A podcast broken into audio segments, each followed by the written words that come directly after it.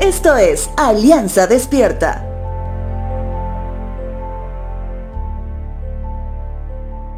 Hoy abrimos un nuevo libro de la Biblia, la carta del apóstol Pablo a la iglesia de Éfeso.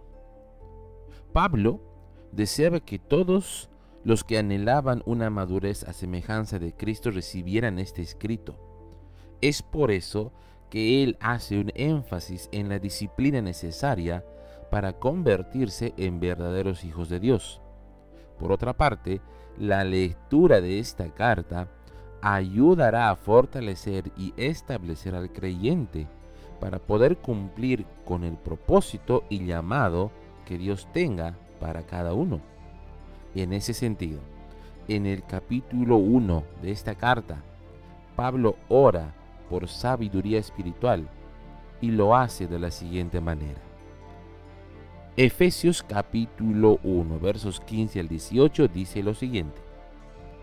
Desde que me enteré de su profunda fe en el Señor Jesús y del amor que tienen por el pueblo de Dios en todas partes, no he dejado de dar gracias a Dios por ustedes.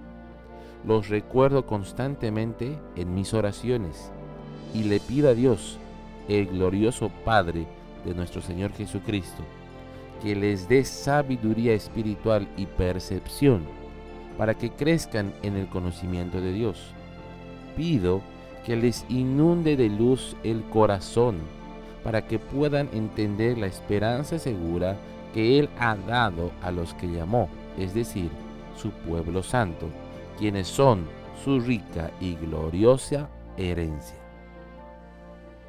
Este año, más que otros, hemos comprendido la importancia de orar específicamente por la iglesia, reconociendo que la iglesia no es un edificio de paredes de concreto.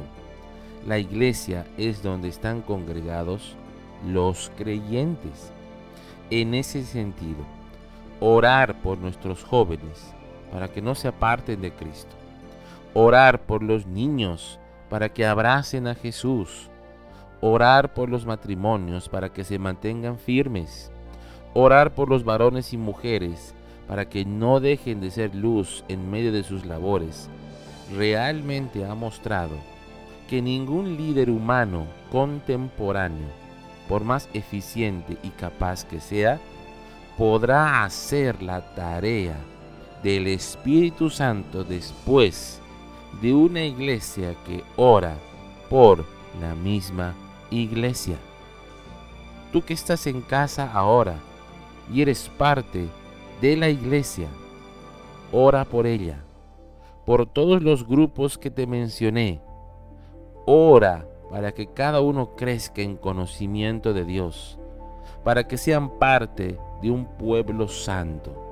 Recuerda, si eres parte de la iglesia y estás creciendo en el Señor, probablemente es porque alguien ha estado orando por ti.